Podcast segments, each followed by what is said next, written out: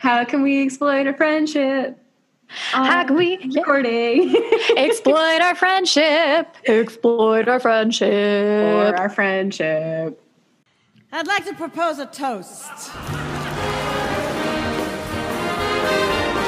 Welcome to Wines and Dolls, a podcast where Chelsea and Emily wine and talk about musicals.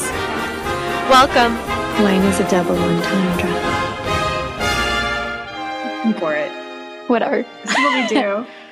Happy birthday, Emily. Yay!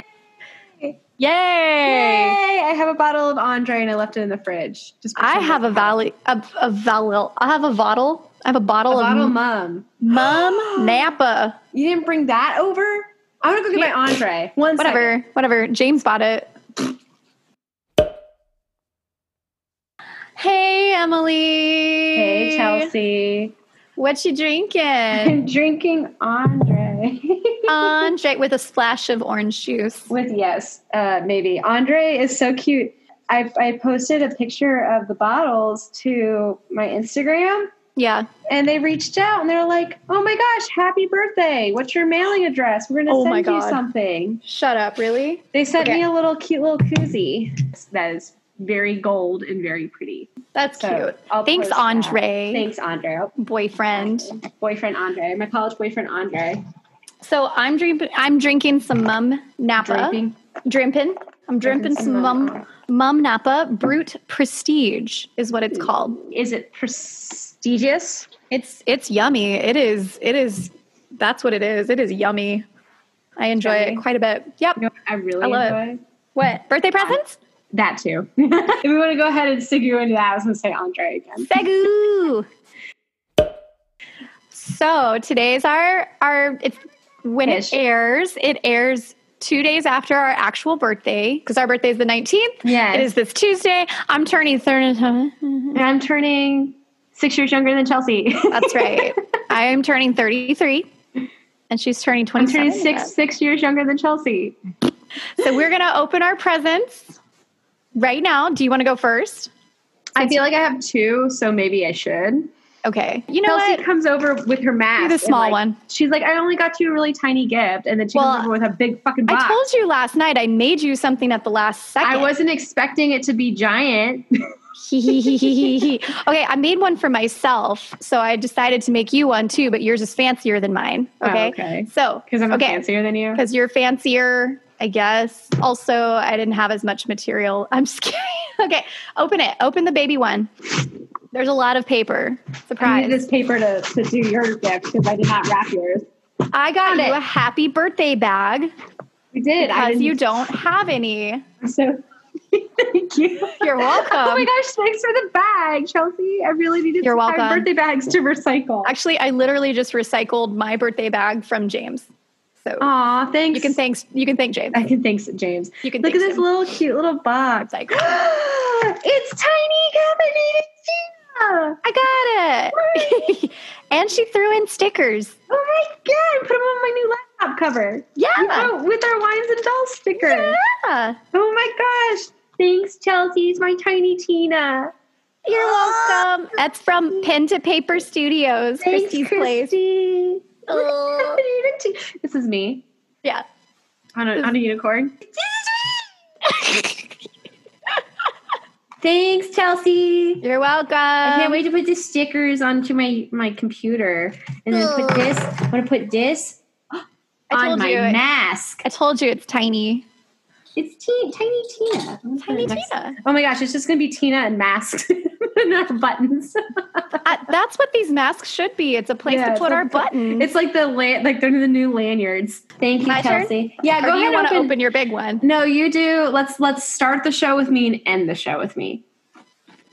Open your gift. In the show. in the, in the present show. oh, oh my Oh, oh. Okay, so I have to explain this. It's an Elsa throw.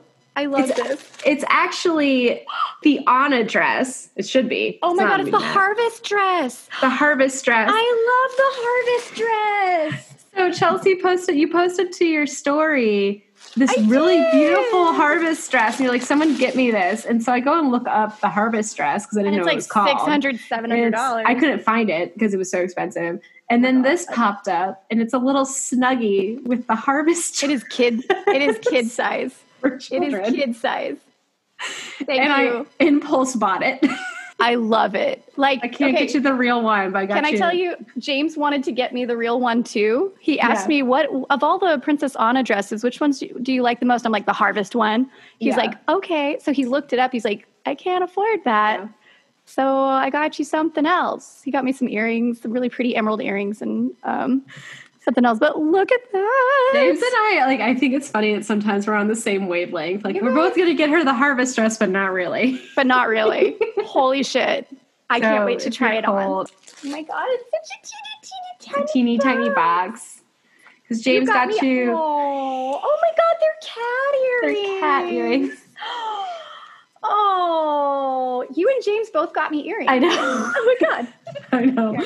So they're Oh, little. pearls. Yeah. Kitty ears. Cute.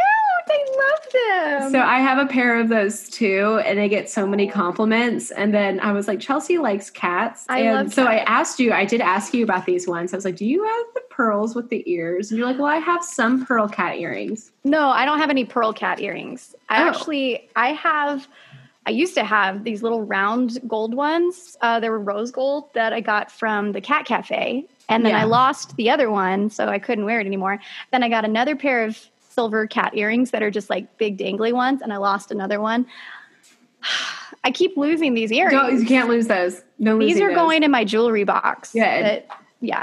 They're so they're discreet enough that you're like you have to kind of be like, wait, is that a cat? What is that? Is that a cat? Thank Uh, you. yeah. Okay. I love that you don't have that. Open the janky one. Open the janky one. It's not janky. It's just giant. It's it's a little janky. You're gonna be like, what the fuck? Yeah, exactly. wait. Oh wait. I know what this is. Oh my god. I made it. You made it. I was just. Be careful. I couldn't afford a real one, so I made it. I was literally just looking at these. Emily's box. I like that the wine the wine box looks like gasoline. It is. Basically, it is. That's what we drink. and so that's me, really. This is Yeah. the me cup, and then you are on Yeah. the ground. This is literally perfect. I got you a box. I love it. Thank you for giving me a box. You're welcome. It's a sound. To be clear, it's a soundproofing box. It's a soundproofing made box. out of. Uh, this is really clever. It's made out of foam.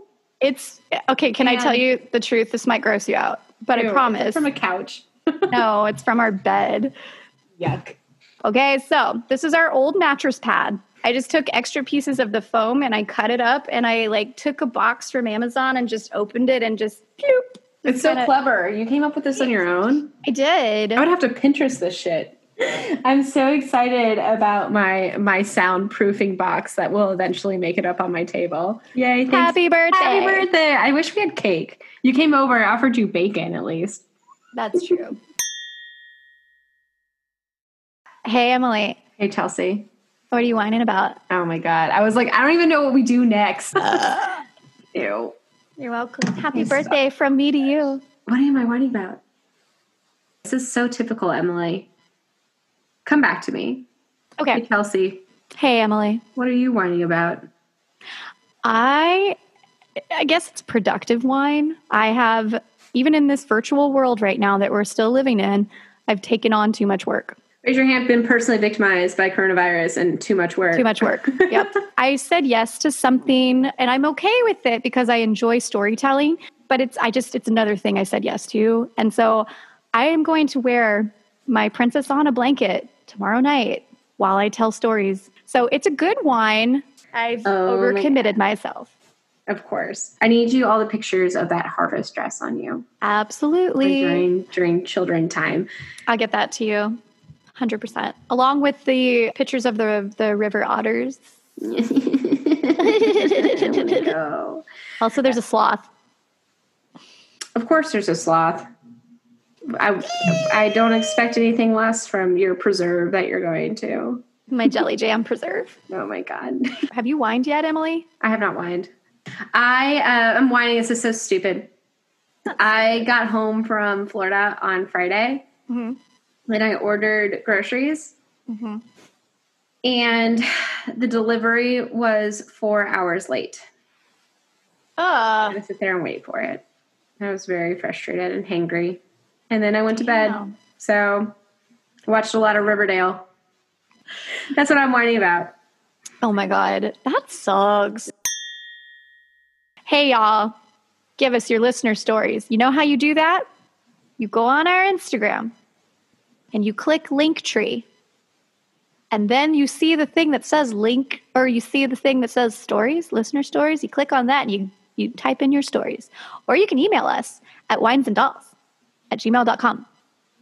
You did a really great job with that, Chelsea. I didn't want to interrupt you. Thank you. I've been paying attention. Oh my gosh. Yes, we have listener stories. June listener stories are coming up soon. And First need- Monday in June. We need your stories. Specifically for this month, we would like audition fails. We, know have- you got them. We know you've got them. I know I've got them. I know we've talked about them already. I'm ready Yeah. to hear your stories, though. Send us your listener stories. That's right. We love it.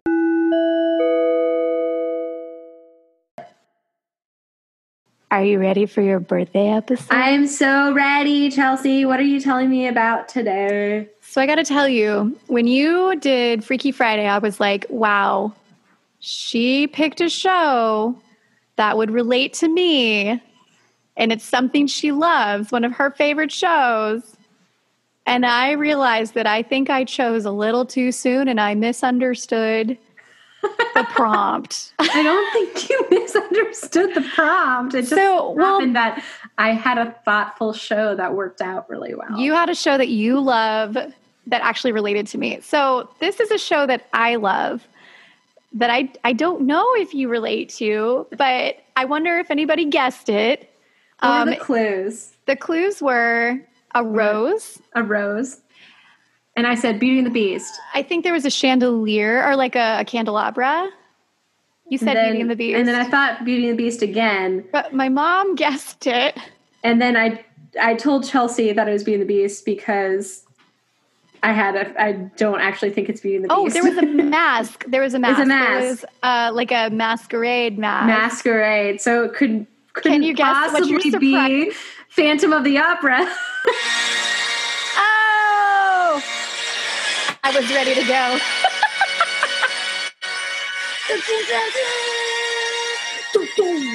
yes, your show that I am dedicating to you is Phantom of the fucking Opera. Excuse me.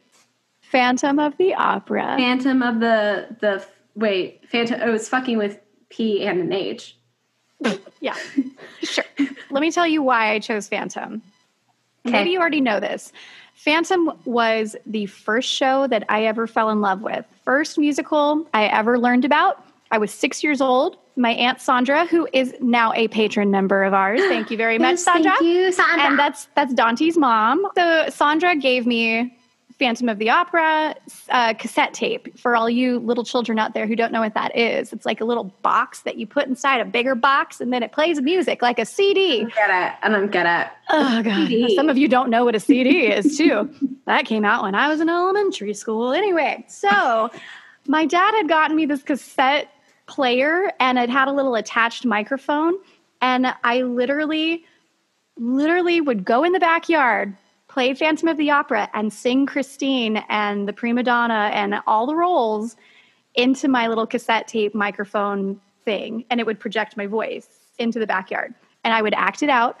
I even took my dolls, my Barbie dolls, and I dressed them up as the different characters, and I played dolls with the Phantom of the Opera cassette tape, the 1987 cassette tape, which is the year I was born. That is the original London cast. I know. Phantom, like while the rest of us were like shooting our Barbies off of moving boxes. Mine were having sex me. and then reenacting the Phantom of the Opera. That's what mine were doing. I really did. I dressed up my Ken doll as the Phantom. I made a little mask for him, and he had a cape. I had. Mm-hmm. So anyway, thank you, Sandra, for giving me Phantom of the Opera, and thank you, Mom and Dad, for not being annoyed by me too much. Disowning you. Thank you for not disowning me for singing high notes in my bedroom at a young age. And I actually didn't see Phantom of the Opera until I was in high school. You used to be able to volunteer as an usher. You might still be able to whenever theaters are reopened. Um, but as a high schooler, I would volunteer and get free tickets, obviously, because you're ushering. Yeah. I would just drive down there. And this is one of the first shows I saw when I was an usher. And it was awesome, except this woman next to me kept singing. And I'm like, shut the fuck up. No, this is the Chelsea show. The Chelsea show. Didn't you hear me in my backyard? Shut the fuck up. My Barbies. Yeah, exactly. and I thought it was a beautiful show. It was a great production. I don't know if you've ever seen it, but it's just it's kind of epic. And it came after Cats, so we got that Oh, mess out of the that. way. We got Starlight Express out of the way. Joseph has already been written at this point. Oh, good. Um, I actually saw Phantom when I was 16. It was my 16th Really? birth- surprise birthday gift from my friends in London. actually, that was a birthday present for me too. Oh my gosh. I saw it at Tuts, and then my parents took me to see it again. If you don't know this, then you should not be a musical theater major. But Phantom of the Opera was written by Andrew Lloyd Webber. It shouldn't be musical theater anything. anything. so Andrew Lloyd Webber wrote the. I'm being a little like classist here when it comes to musicals. I apologize. You can enjoy musicals and not know who wrote this shit. Okay, so He also Andrew wrote Lloyd Webber. School of Rock. He did. musical, So not Schoolhouse Rock, but School of Rock. So Andrew Lloyd Webber, Andrew, Lloyd- Andrew Lloyd Webber wrote the music. Charles Hart was the lyricist, but they also had like this is like fun fact. They had three different lyricists before Charles Hart like kind of landed on it. I know. They like he just was like, no, I don't like it. No, don't like it. Nope, don't like it. And then like, the book, you can't just say Christine twice in a row. yeah, you you can't do that. Can't do that. Christine. Angel of Music, what? Christine. um, and then the book is Andrew Lloyd Webber and Stilgoe, which was one of the original lyricists. And he wrote some stuff, and so they kept him in the book, basically. It's like, yeah, he was a writer of the book. Okay. Like, I think he wrote some of the, the lyrics to Masquerade, which is not very difficult, but cool. Whatever. It's cool. It's based on the 1910 French novel by Gaston Leroux. Leroux. Leroux. And funny enough, the the version that they were originally reading was not the original version. So Andrew Lloyd Webber found a secondhand original copy of the of the of the original um, Phantom of the Opera and not like a changed up. So I think he read it actually in French, is what I'm gathering here, instead of makes- in the translated English. And he it was that was the inspiration. He wrote another version of it and then threw it out. The original uh, English translated version, he's like, "Fuck this," and threw it out. And then found this secondhand copy of it of the original and was like, "Oh, this is it." And there was some like key things. I don't know exactly what they were, but like little key things that filled in the the blanks for him. Yeah, monkey. The monkey. Yeah. so it opened on the West End in 1986, uh, hit Broadway 1988, and the Tony Awards in 1988 Best Musical go to Phantom of the Opera and Best Actor to Michael Crawford. I would say Book of Mormon. I believe that Michael Crawford is a god. So actually, Yeah. I do I do love Michael Crawford very much. He, if you don't know who Michael Crawford is, listen to the 1987 London cast recording of Phantom. He is the Phantom. Phantom of the Opera is the longest running show in Broadway history. I put question marks because I'm like we've said that a lot. I feel, but I I think that um, We've said it like every episode. Okay, there's different like things that we've said though. So like, It's like- Fantasticks was the longest running show ever off Broadway or Broadway. Long, longest running Broadway show is Phantom. And then longest running off Broadway show is Avenue Q. Um, yeah, I think so. I don't remember something like that. anyway, so and this is the second longest run on the West End is Phantom. Okay, this this is the second most successful show money wise, next to The Lion King. Phantom is. Hal Prince was the director. He's the the direct original director of Evita, Cabaret, and Candide, and Oh. the choreographer is Gillian Lynne, who was the choreographer for Cats. Oh, Fun fact. that's I know. it's so ballet. That's so it is so ballet. It needed to be. And you know, Andrew Lloyd Webber, he grew up listening to classical music. I listened to an interview with him on NPR and he's just he's fascinating to talk to. He seems to, like, a chill dude. Right? Let's Yeah. um let's try to get him on our podcast. Yeah, I feel we'll like he would want to do that. So the original West End, Broadway, and US tour had the Phantom as Michael Crawford. There is no other but Michael Crawford for all of that. And um, Gerard Butler played him in the movie, but we don't try to talk about that anymore. Okay. so sorry, Gerard, not my favorite. I enjoyed you trying. Please don't sing again. Christine on West End and on Broadway originally was Sarah Brightman, who had married, she married Andrew Lloyd Webber. After, okay, here's how they met. You ready? Because I wanted to know, so I looked it up. Yeah. She Sarah Brightman made her debut on the West End in Cats, Okay. and she met Andrew Lloyd Webber in Cats when he was. It was like you know the West End. That's where Yeah. they that's where they did Cats. That's where they started Cats. So anyway, speaking of Sarah Brightman, I I used to think that's what I needed to sound like as a singer because I from age six and on I was just like oh oh I want to be Christine I want to be Christine and so I tried to emulate Sarah Brightman's voice and then I get into college and I'm like or I get well high school voice lessons and I'm like oh I'm not supposed to sound like that she's definitely not singing healthily cool She's definitely like older than. well sh- yeah And she was also Jemima in Cats. Thank you for that. I appreciate that. Thank you. I wanted to be Christine so badly. I wanted to just be Sarah Brightman, but then I realized that you're not supposed to sound like that thin. And Emmy Rossum, I'm sorry, you, you tried, but people people people say they love Emmy Rossum. I'm like, I don't know about that. Yeah. She was 18 when she did the role. You shouldn't be that young. I know Yeah. Christine is young, but vocally, as I am a trained opera singer, not trying to be classist here again, but you need to have some training and you need your voice to have settled a little bit. So at least in your late 20s, early 30s. That's why there's like 35 year olds playing the the young sopranos and what the medium. They're like, Yes. exactly. Oh, I'm 18. Haha, just kidding. I'm 35. So Yeah. right now, now, my voice, if I were to train more, I could get back into singing on the operatic stage and it would have been settled by now, ish. Because your voice as a female, you are still working towards settling until you're 30. hormones so.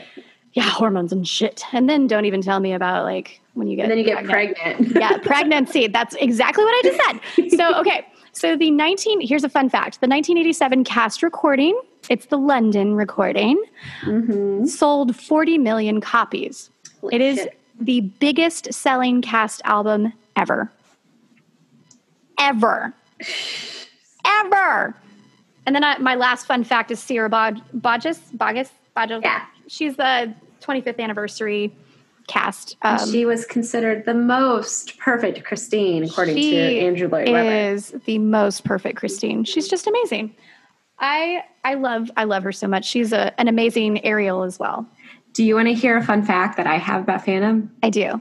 Right. Um, so I like knew the show, and so my friends bought me a ticket for my 16th birthday because I was I was on a plane over to London when I turned 16 because I was living there, and so we went downtown and we watched and we saw uh, the Opera. But when I moved back to the states, my junior year of high school, the rights like no one did Family Opera because especially high schoolers because there was no high school. It wasn't they weren't released rights but they released the rights for Dunlap High School in like Peoria, Illinois area. Oh so Dunlap has a lot of money. Yeah. They were the first high school to do the Opera. And so I saw the first high school production of family Opera. They spent their budget for costumes was twenty thousand dollars. Can I and tell they- you how much cringing is happening on my side when you Yeah. just said high school doing Phantom high of the school Opera? high school did Phantom of the Opera and they got a moving moat like boat the moving Yeah. motorized boat was five thousand dollars costumes Okay. costumes were twenty thousand dollars it's just What insane the fuck? what the fuck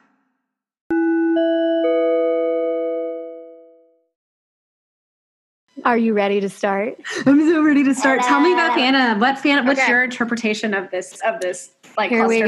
that is a show Oh my god, it is a clusterfuck, isn't it? It's Yeah. so gross. It's so it's just gross here's here's my here's my wrapped up idealistic here's here's what phantom is it's a girl with daddy issues the phantom has daddy issues christine has daddy issues. Raoul raoul never talks about his daddy. We'll say, i don't know but he i'm daddy sure he has daddy issues too. So we start we open with the prologue and the prologue is just uh, it's an auction happening at in 1905 in paris france at the opera populaire. Populaire. Stop popular. Popular. Pop, Popular. popular. Yep. I'm gonna make it popular.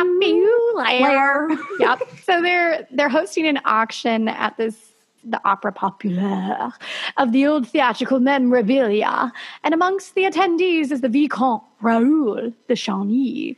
He's uh, Christine's love interest, who purchases a paper mache music box that has sentimental value to him, and it plays da da da da da da da da da. da. Yeah, exactly. The auctioneer then presents a shattered chandelier alluding to a connection with the strange affair of the Phantom of the Opera, a mystery never fully explained. Which, Duh. and then he he like takes off the the thing on the chandelier, and then immediately the music starts. The music starts. Thank you. And the chandelier fucking rises up above the audience, and it's so dramatic. I love this music. I love this music so much. So everybody in my first grade class, first grade, y'all, knew that I loved Phantom, and my my uh, first grade teacher, she loved that I knew how to sing and that I loved to sing and that I loved Phantom. So she would play this as like some of our music while we worked. Oh my god. And every time like- this song came on, I would start doing the.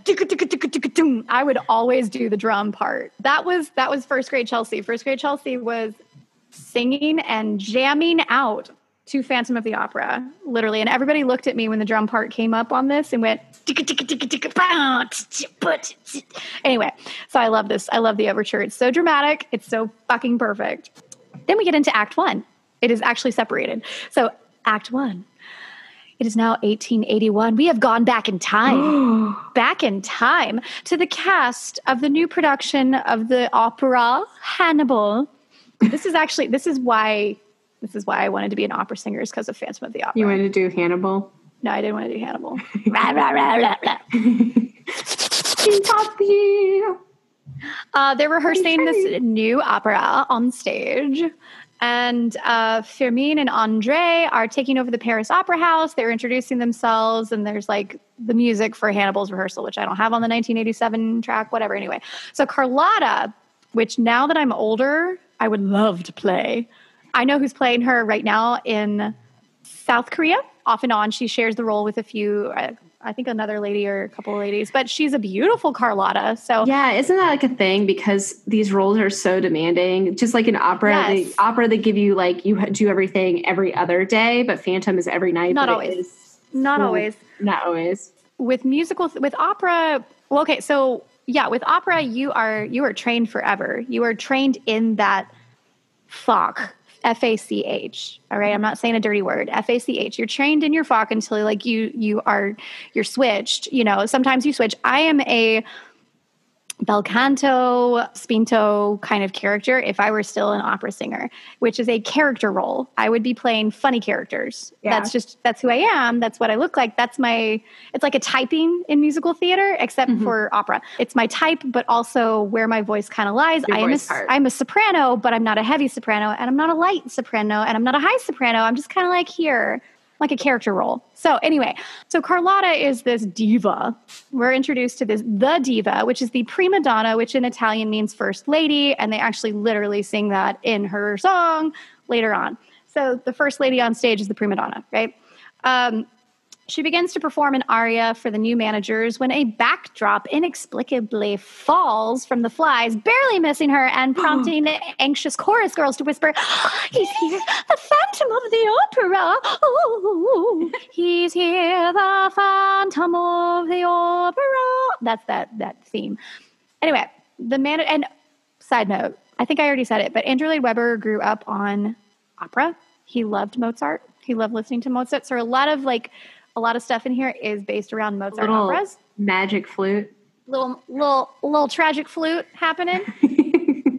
Magic toot Magic toot. for all of you HBUers. Bam. Anyway, sorry, inside joke. Okay. So I have to ask really quick. Fa- how do you spell Fach? F A C H. F A C H. I'm making a Yes. t-shirt called Fach.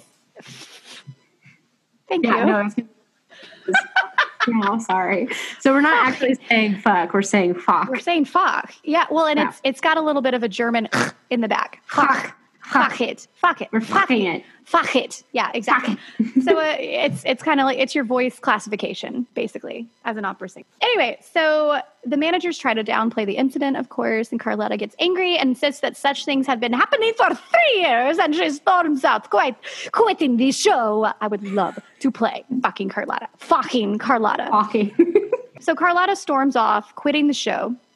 Madame Giry, the opera's ballet mistress, informs Firmin and Andre that Christine Daae, spelled with two A's and an E and an accent aigu, a chorus girl, an orphan daughter. This is why I took French also. like you think you have like complicated.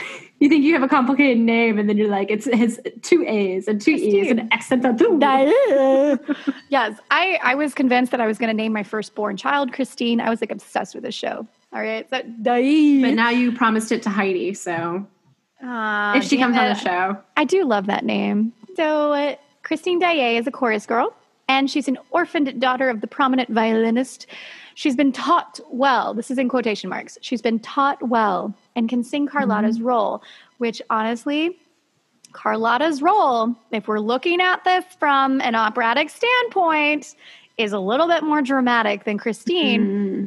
Who is more of a light soprano. She's a dramatic soprano in the making, but she's not quite there yet. But she's really like a light soprano right now. So she is not taught well. Anyway, I'm getting into semantics. Moving on, that shit would never fly in the opera world. We don't give a fuck. Moving on. So they they say that Christine can sing the role. Sure, why not? And that's exactly what Firmin and Andre kind of think. So they're like, okay, whatever. So Christine comes out and she sings the aria during the evening perform or well she comes out and kind of auditions for them and it goes from in this song think think of me it goes from her audition into her performance mm-hmm. that evening and so when the when the orchestration picks up at first it's just piano background i'll play it for you a little bit okay. Think of me. Gross. Think of me well that's carlotta. Yes. and then this is in a different key. Think of me. Think of me fondly. Oh my God, it is a when different we key. said goodbye. So that's that's the audition with a little bit of piano behind it. And then we get into with the orchestration. yeah anyway so Then anyway when- up to that high B flat.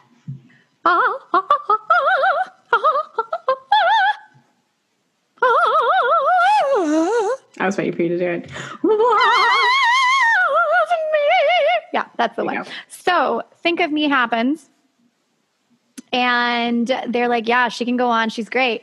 And in the middle of this Think of Me song, her childhood, Christine's childhood friend, Raoul, starts singing like from his box seat. He's watching her and he's like, oh my God, I know that girl. Uh, what? What? She's my friend from childhood. She was my playmate. he's like, Can it be? Can it be Christine?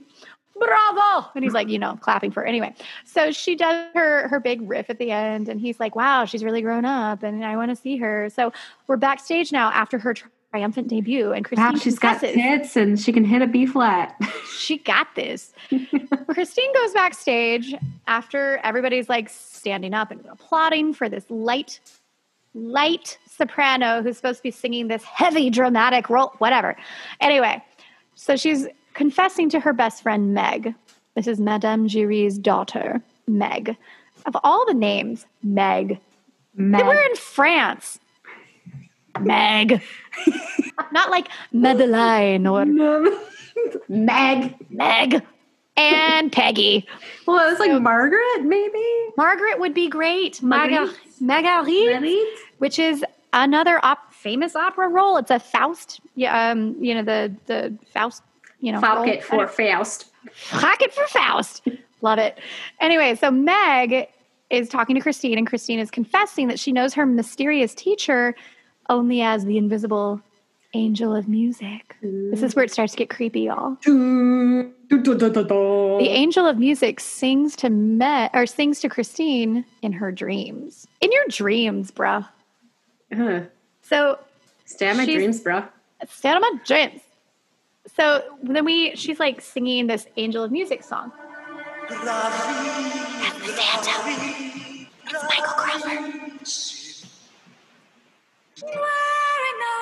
And that's Meg. Meg.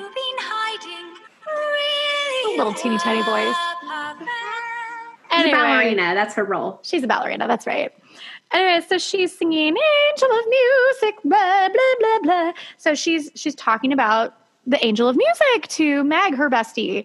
So uh, Raoul pays a visit to Christine's dressing room, which is really that's a some that's assuming a lot. So Raoul anyway goes backstage, visits Christine's dressing room, which we have thoughts about, and the two reminisce about the quote unquote angel of music stories that her late father used to tell them. So apparently their fa- her father used to tell stories about the angel of music, which he's just like talking about the inspiration of music coming to him as a violinist. He's not talking about an actual Human. human dressed in all black and with a white half face mask, which actually originally was a full face covered mask, but nobody could hear him. His he Yeah. was muffled. Nobody could hear him. So the costume designer went ahead and just cut the face mask in half so that his mic could Sit. could sit and he could Yeah. project. So that's how that mic that's how that mask came into being. So So he had to use a mic because it's musical theater. because it's musical theater and it's not actually opera. Yeah. We don't use mics in operas. Anyway, so Christine confides that the angel has visited her and taught her to sing the song Little Lotte, L O T T E. Raoul indulges the, uh, what he assumes are fantasies and insists on taking Christine to dinner. He's like, You're just being a silly girl. Let's go to dinner. Ooh. What a jerk. I don't like Raoul, honestly, a whole lot. Yeah, he's a little bit of like a presumptuous douchebag. Right. Um, I'm in your dressing room, and I think your stories are kind of silly. You're just a little girl, and I haven't seen you in forever. So I'm just gonna like. But you're hot dinner. now. You're hot. So, and like prima donna, so I guess. Yeah. Had you been in the chorus, I wouldn't have noticed you. Yeah. But now that you're famous, I'm just gonna like take you to dinner. Anyway, Raoul. Fuck you. Maybe she should have stayed with the Phantom. Ugh. Spoiler alert. Okay, so when Raoul leaves to fetch his hat, Christine hears the jealous Phantom's voice and entreats to him to reveal himself. And the Phantom obliges by appearing as a ghostly, partially masked face in her mirror, which I remember how they did this on stage, and I was like, oh my God, it was so cool. Anyway, so he plays. Anyway, so I just love that music. He play, they play the Mirror slash Angel of Music rep- reprise, which is not in the 1987 cast recordings. It's just like a best of. So, believing him to be the Angel of Music sent by her deceased father, Christine is irresistibly drawn through the mirror to the Phantom, who leads her down into the cellars of the Opera House, which y'all. Bow, chicka, wah, bow. I went to Paris in 2016. It was crowded and dirty. But what I loved the most about All the hate Paris, mail from Paris. so I actually visited the Paris Opera House and I saw Box 5. I didn't go into Box 5, but I did see Box 5, but they were in the middle of rehearsals, so we couldn't go into Box 5. So, but I did take a tour of the Paris Opera House. It is I cried. I cried. I'll find pictures and I'll I'll sh- I'll send you pictures. It was fucking gorgeous. Excuse my French. Fucking, fucking gorgeous. Fucking gorgeous. It was just beautiful. If you get a chance to go to Paris, go to the Paris Opera House. Just the most beautiful. It's where Phantom of the Opera takes place. So, and yes, there are catacombs below, and there are catacombs sad. within Paris. I did go to the catacombs as well. It was really creepy. See, I didn't do any of this cool shit when I went to Paris. It was twice. oh, I did not enjoy the catacombs. I'll be completely honest with you. I felt very unwelcome there. I didn't like it because all the bones that were down in the catacombs were rearranged to make like cute little pictures for the tourists that are oh. walking Oh. through. These are people's bones. These are people's cute, cute. France. Cute France. Cute, very cute, France. Good for you. Okay, so anyway, the cellars of the opera house is where they're now going. So then we get this phantom music, this famous where the phantom explains that he's chosen Christine to sing his music and serenades her. Chicka, chicka, chicka, chicka, choo. That's the Every the opera has the uh, electric guitar. right, and the drums. Yeah. Box the the kit. Wait, wait, wait. In sleep he sang to me In dreams he can. Guitar. Okay, so I'm gonna stop there. So this is why I love Phantom because it's like opera and rock. It's a, like a rock opera. Oh my god. Which, if you didn't know, Sarah Brightman was in a rock opera movie. So they go beneath. She's kind of like seduced by his voice and she's following him, and it's sexy and it's this mysterious man. And this is why, oh my God, I love mysterious men. He reveals a mirror. The Phantom reveals a mirror to Christine that reflects an image of her in a wedding dress. The figure in the mirror gestures to Christine and she faints from the shock. The phantom then covers her tenderly with his cloak and puts her on his bed, on a Mm, bed, on a and bed. sings to her the music of the night, which I'm going to fast forward. I love Michael Crawford, but he definitely has like a British sound to the phantom. And if the phantom doesn't have like a British accent, I, I'm not sold anymore.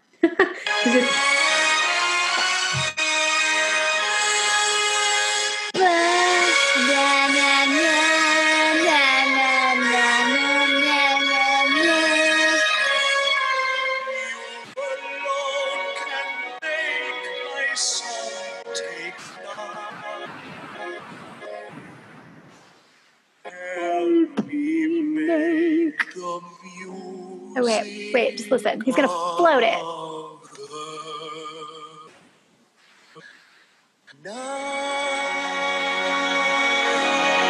For all of you singers out there, just so you know, the vowel is N A W. No, not he that. changed he changed his tone. He went from like this lovely like music forward tone to nah like he opened it. No, he opened it, but the the jaw is dropped and it's N A W. No, But he like sent it forward through his tongue. nose. no. But he it's like very tend to be theater. yes, he does tend to be a little on the musical theater side because Michael Crawford is not an opera singer. As the Phantom is composing music at his organ, Christine awakens to the sound of the monkey music box. And that song is I- dee dee dee dee clink clink clink. it's the that song. um, I remember there was this um, which you never would have heard those kinds of like that kind of tonality in eight, 1800s operatic music not at all no it that is like 100% 20th century opera right there Overcome with curiosity, she slips behind the phantom, lifts his mask, and behold his grotesquely disfigured face. The phantom rails at her prying gesture, and Christine runs in fear. He then ruefully expresses his longing to be loved in the song Stranger Than You Dreamt It, which is later on in this song, and it's like, Oh, Oh, that's the creepiest thing I think I've ever heard. Moved by pity, Christine returns the mask to the Phantom and he escorts her back above ground. The Phantom has escorted Christine back above ground at this point and she gives him his mask back. Meanwhile, Joseph Buquet, Buquet, Buquet, the opera's ch- chief stagehand, regales the chorus girls with tales of the opera ghost because he wants to get laid. And his terrible lasso. Madame Giry arrives and warns Buquet to en- exercise restraint or face the phantom's wrath. In the song called Magical Lasso. Okay, French horn. Stuck his hand way up that horn. Yeah, I did. So Madame Giry's like, you better watch yourself. You better watch yourself because the phantom's gonna come after you. Hide your kids, hide your wife, hide your kids, Hide your kids, hide your wife, because the phantoms are coming. In the manager's office, Andre and Firmin, Firmin read notes from the phantom and are interrupted by Raoul, who accuses them of sending him a note saying that he should make no attempt to see Christine again. And he's like, I didn't do that. What are you talking about? I didn't go in the dressing room. I didn't go to the dressing room. I didn't do that. That's basically Raoul. So Carlotta and Piangi then burst in, demanding to know who sent Carlotta a note warning her that, quote unquote, days at the opera pop her days at the opera populaire are numbered As Andre and Firmin try to calm Carlotta, Madame Giry delivers another note from the Phantom. He demands that Christine replaces Carlotta as the Countess in the new opera Il Muto, which, can I tell you guys, any role that is named the Countess needs to be a dramatic soprano role or a little heavier of a soprano, not Christine. You would think the Phantom would know all this. I mean, right? He's like lived underground his whole life. Anyway, at the opera house, he should know. Literally under a rock. Literally under a rock. Like Christine would be playing Spinto roles like me, like the maid, not the Carlotta role. Anyway, that's why this is not opera. This is musical theater. For those of you who think that Phantom of the Opera is opera, it is not. Thank you. I've lost where I went. Raoul's probably being a They- bitch. And Raoul's being a bitch. Carlotta's being a bitch. Everybody's being a bitch. Everyone's being a and the, the note says that box five has to be kept empty for the Phantom. The managers are warned that they will face a disaster beyond imagination if these demands are not met. In the song, notes Firmin and Andre assure the furious Carlotta that she will remain their star and Christine will play the page boy, which is really what she should be playing. A silent role although the page boy like i can see her like singing the page boy anyway so silent role in the song prima donna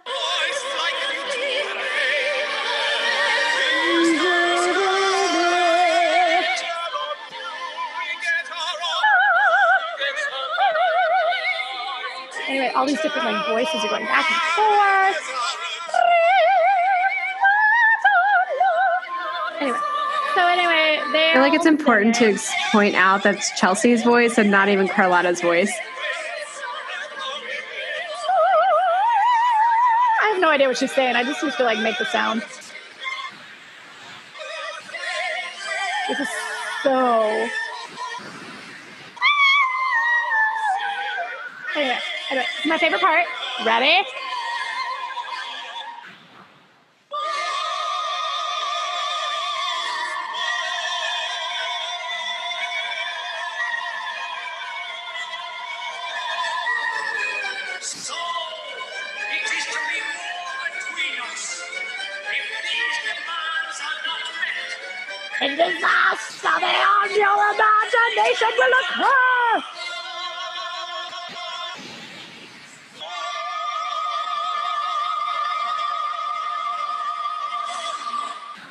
The premiere of Il Muto, which means the mute, initially goes well until the voice of the Phantom suddenly cuts off through the performance, enraged that Box 5 was not kept empty for him, as he had directed.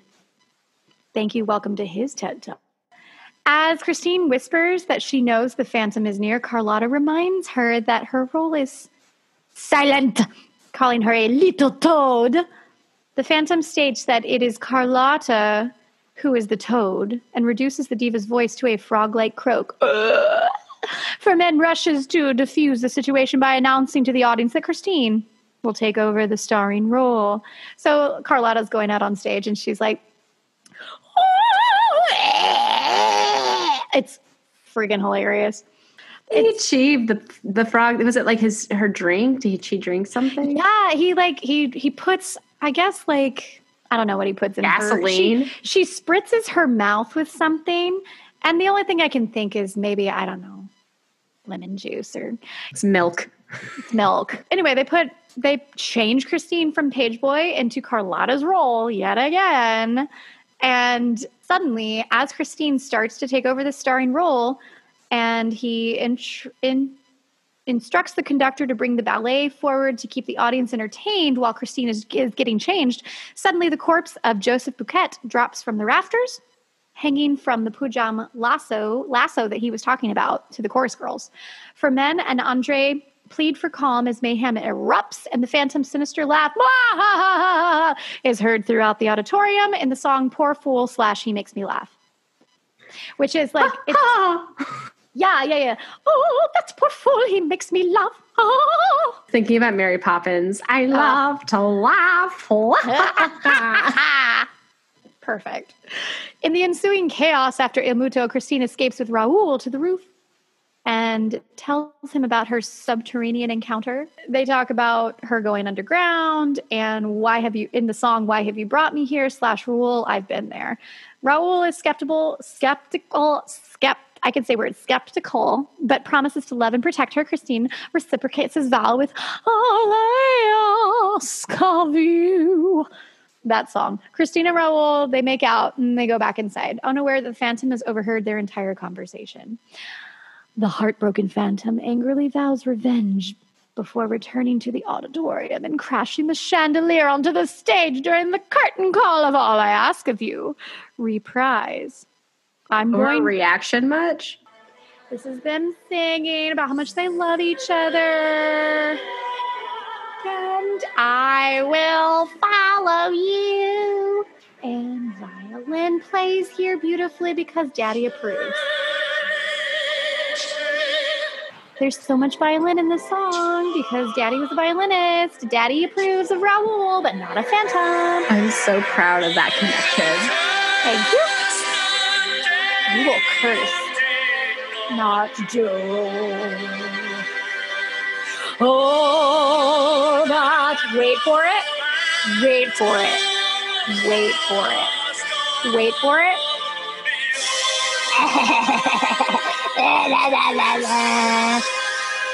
oh wait, here comes the Michael Crawford evil laugh. Are you ready for it? I love him so much. Wait for it. Here it is.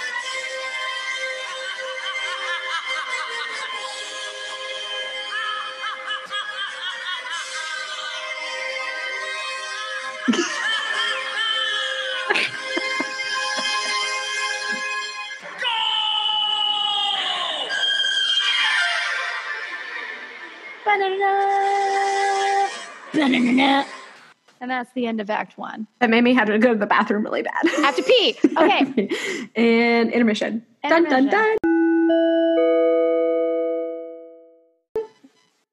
Wait, where did Tina go? Oh, I put her in the box. Oh. You ready? Act two. Okay, this is six months later.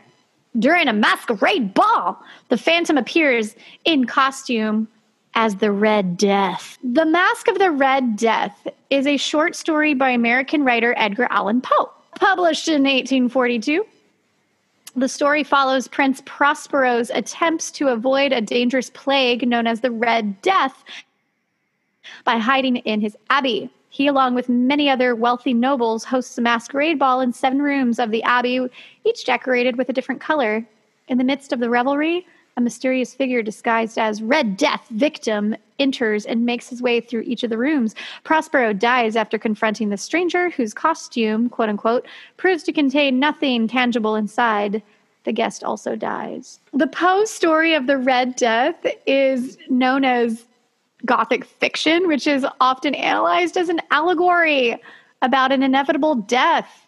Anyway, so he dresses up like Red Death because why not? It's a masquerade ball. Have fun, right? And Andre and Firmin, they're just like having fun at the party. It starts off with Dear Andre, what a splendid party. Quite literally, that's what they sing.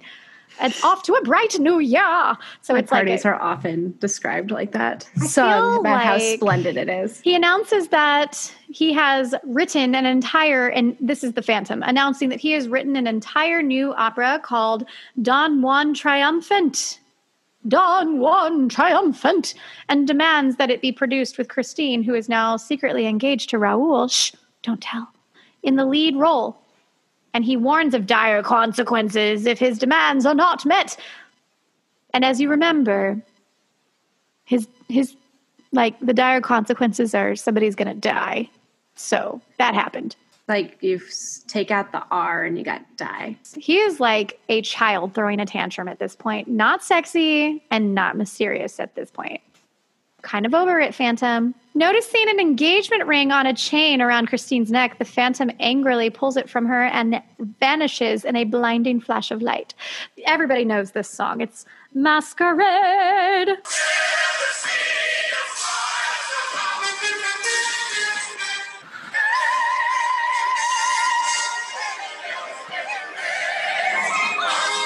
So that's Masquerade. Phantom is, you know, telling everybody they need to do what he wants them to do. As the Masquerade attendees scatter in fear, Raoul accosts Madame Giry and demands that she reveals what she knows about the Phantom. Madame Giry reluctantly explains that the Phantom is actually a brilliant scholar, magician, architect, inventor, and composer who was born with a terrifyingly deformed face and was ostracized for it. Yeah. Yeah, don't make fun of people, y'all. They become mysterious murderers. Yeah. Yeah. Feared and reviled by society, he was cruelly exhibited in a cage as part of a traveling fair until he eventually escaped and disappeared.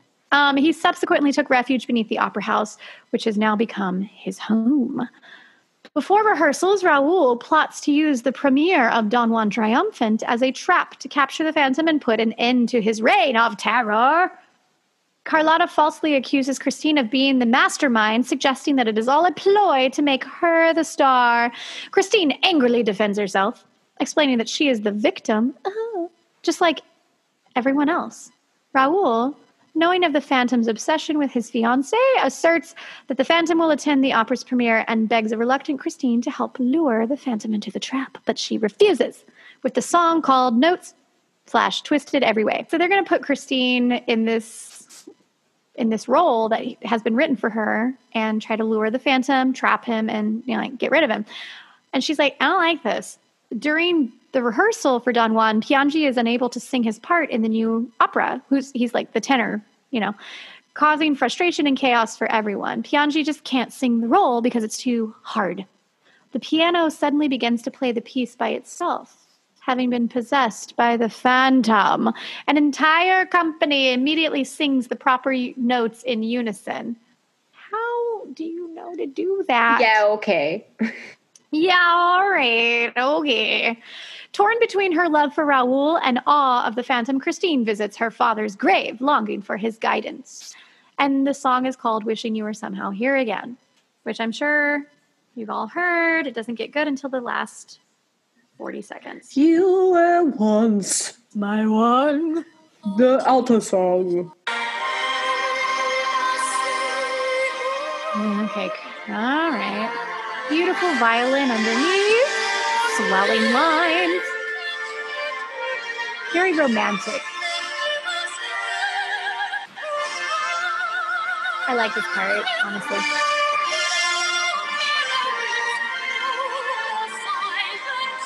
I like it. The phantom appears atop the mausoleum of her father's grave, again under the guise of the angel of music in the song Wandering Child. And so she thinks, Christine thinks at this point that this is her father. Daddy issues. Ah, Ah, the weary Christine begins to succumb to the phantom's influence. She's tired, y'all. She's been learning this new role. It's hard because it's not her voice type. And she's like, I don't know where my voice teacher went. He's gone. She's tired. I get it. So she starts to fall under the phantom's influence, but Raoul arrives to her rescue. The phantom taunts Raoul, hurling fireballs at him, and Christine begs Raoul to leave with her. Furious, the phantom declare, declares war upon them both and causes flames to spring up around the mausoleum in the song Bravo Monsieur, which is like Wandering Child and Bravo Monsieur are together in one song. Oh my god, shut up. 20th century opera.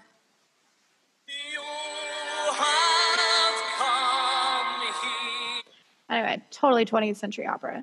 Whatever. We're in France in the 1800s. With armed policemen having secured the auditorium and watching the Phantom Don Juan Triumphant premieres with Christine and Piangi singing the lead roles. And if you recall, Piangi couldn't sing the damn part because it wasn't written for him. Guess who it was written for? Phantom. Oh. written for the Ah, Phantom, who is not only a genius composer, self-taught genius composer, but a self-taught teacher and self-taught tenor, and can sing like incredible notes. Whatever. During Don Juan's and Aminta's duet, which is Christine's role, Christine comes to the sudden realization that the Phantom has somehow replaced Piangi in the song Don Juan Triumphant slash The Point of No Return, which I gotta tell y'all, The Point of No Return is my favorite song. What's the point of no return? What is the point? What is the point, Chelsea? Well, it doesn't matter because we're past it. Oh. It's a it's a it's a tango. It's an opera tango. Right?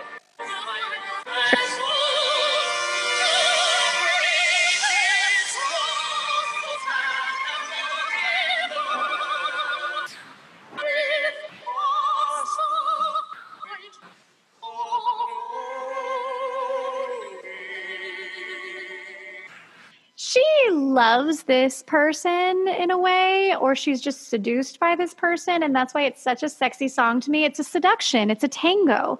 Dum, bum, do, do, do, do. It's a tango.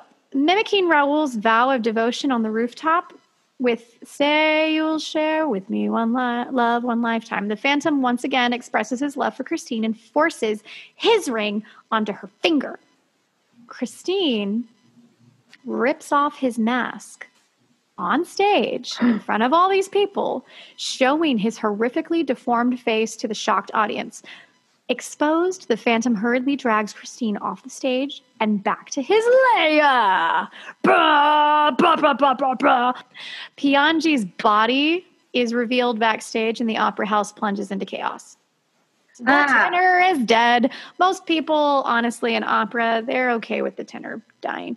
But the Piangi's, he's like, you know, he's okay. Piangi's kind of a diva, but he's all right. So they're kind of sad that Piangi is dead.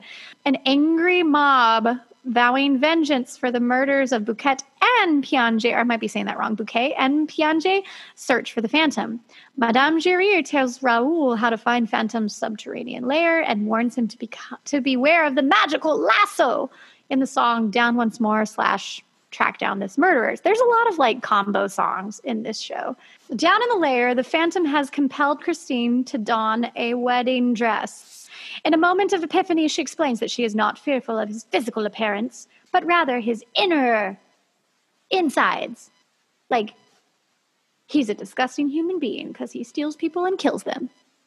Yeah, she doesn't like his insides. So His Raoul, insides face match his face. that's right. Things that she's going at. That's right. Raoul reaches the lair and attempts to persuade the Phantom to spare Christine and begs him for compassion.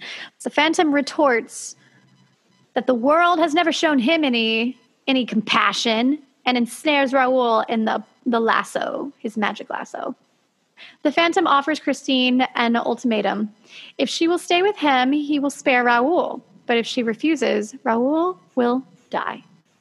Which, like, I have a feeling Raoul's going to die anyway. So, like, just don't trust this person. Christine, run away. Anyway, as the Phantom and Raoul, this is in the song The Point of No Return reprise, which Raoul is now begging for his life. And he's like, Christine, no, run, go, get out of here, get out, don't worry about me. Phantom, I hate you, let me go. While they sing Point of No Return, as the Phantom and Raoul both vie for Christine, she sadly asks the Phantom what life he has been what life he has been forced to live. So finally, she tells the Phantom that he is not alone and kisses him, showing him compassion for the first time ever in his entire life. This is the first kiss he's ever gotten. Yeah, well, like Madam What's Her Fuck got him out of his situation. Compassion, what? Compassion, what? He's he's been shown compassion. Right. Having experienced Long kindness at last, the Phantom realizes that he cannot win Christine by force. By force, I'm fast. drinking. Fuck. and what the fuck? And frees them both. Raoul hurries Christine out of the lair, but she returns alone to give Phantom back his ring. Ooh, insult to injury here. She kisses him and then leaves him with another man and then comes back to give him his ring back. Oof. The Phantom once again pledges his love to her as he as she tearfully exits the lair to rejo- rejoin Raoul. As the angry search mob closes in, the devastated Phantom huddles on his throne beneath his cloak. Meg is the first to reach the lair and finds no one there. She approaches the throne with curiosity and quickly pulls away the Phantom's cloak, but finds only his mask. She lifts up the mask into the light and gazes at it in wonder as the curtain falls in the finale. and then he gets with Meg. Then he gets with Meg. Actually, no. He disappears into the night. Da, na, na, na. So that's the Phantom of the Opera. Drunk Phantom. That was uh, a whirlwind of We've been talking. I've been talking for two hours. Um, apparently the Phantom like comes back in round two that Andrew Lloyd Webber wrote, which a lot of people are like, "Shut up! It's not that great. Just don't even talk about it." And then some people are like, "Yeah, I love that. I love that show. You should give it a chance." Yeah, one of, I think one of our friends. Love really never liked it. dies. Yeah. That's my favorite show in the whole wide world, and I'm so glad I could share it with you, Emily. I'm so thank you, Chelsea. I feel so enlightened with your love. Sorry, I keep covering my face. Now I understand. I didn't. I never put together the violins. That was really clever. I just thought of that. That is Yeah. the brilliance of wine. That is Oh. that is from my wine brain. That was the Mumm. So clever. Good job, Andrew Lloyd Webber. Let's give you Good a round job. of applause. Woo! Oh my god. Happy birthday, Chelsea. Cheers. Happy birthday, Emily! Cheers. Clink. Okay. Well, you can uh, celebrate our birthday with us on our social media Yeah. at Wines and Dolls. You can find us on TikTok, Instagram, Twitter, and Facebook at Wines and Dolls. But you can celebrate our birthday with us more exclusively on Patreon at patreon.com slash wines and dolls. And we would like to give a special thank you to our patrons. Woo! We have some new pay. We have a new patron. New patrons. So we have Noah, Noah. Noah and Allison, Yeah. Mama Hardy, Hey, Mama. Mama Lang, Hey, Mama Lang. Andy, hey, Andy. and our new patron, Sandra. Sandra. Mama Key. Mama Keen. So thank you so much for our patrons for supporting us. If you have a listener story, please submit them. You can email us, like I said, or you can uh, go on our Instagram page, go on our Facebook page, and click Linktree. We have connections to different platforms to be able to listen, like um, Apple Podcast, Anchor. But also, if you click on listener stories, you can just type in your listener story. It's Just so easy. fill out a really easy form, Google form. Bam. And we'll you it. through how to submit And- a story. And we really want to hear your stories about audition fails. Like, really, really, really. If you want to be included on our 1st of July, our 1st of June, sorry, our 1st of June show, you got to submit the story like Submit it- now. audition fails, audition advice, best advice you've ever gotten for an audition. Yeah. We'll take it all. We'll take it all. We'll take Yeah. it all. Take it all. Now, if you really enjoyed Wines and Dolls this episode, you can actually subscribe on whatever platform you li- you're listening on to never miss an episode. And please leave us a five star review. To do that, you go to your platform, you go down to reviews, and you press five stars. And then you can leave us a real review. You write something out and tell us how great we are. If you don't think we're great, you can actually email us at winesanddolls at gmail.com. And Chelsea doesn't know this. I released a swag store. So you can go to zazzle.com slash wines underscore and underscore dolls underscore swag. Oh, but also, like, we have released on our birthday on the 19th, May 19th, we released our brand new logo. So all of the swag has our new logo. You can get a jigsaw puzzle. You can get a wine stopper. You can get a little whiny pet bandana. There's so many things. We'd like to thank our creator of our, our new Our new logo logo, Christy from Pen, from to, pen paper. to paper. From um, from pen to paper. Yes, Check her, her- out on her Etsy shop or her Instagram. Mm-hmm. Yep. From She's the pen to paper. creator of my tiny caffeinated Tina Tina. that I'll post a picture of. And with that, I'm Chelsea. And I'm Emily. 33. I'm, And I'm I'm Emily, now. and I'm six years younger than 33. And, And this, this is Wine And Dolls. Bye.